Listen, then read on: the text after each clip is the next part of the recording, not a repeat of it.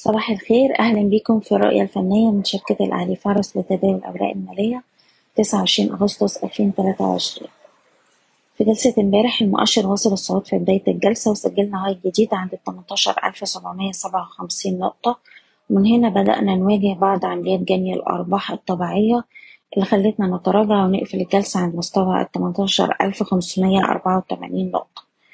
أقرب مستوى دعم في الوقت الحالي عند التمنتاشر ألف وخمسمية وده أقل مستوى اتسجل في جلسة امبارح بنركز على المستوى ده لأن في حالة كسره هيبقى معناها إن عمليات التصحيح أو عمليات جني الأرباح ممكن تمتد معانا لمستوى الدعم التالي عند التمنتاشر ألف وتلاتين نقطة.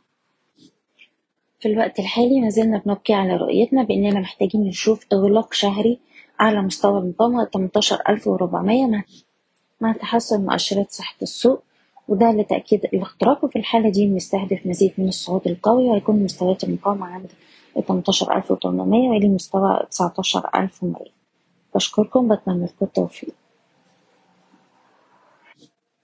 إيضاح الشركة غير مسؤولة عن أي قرارات استثمارية تم اتخاذها بناء على هذا التسجيل.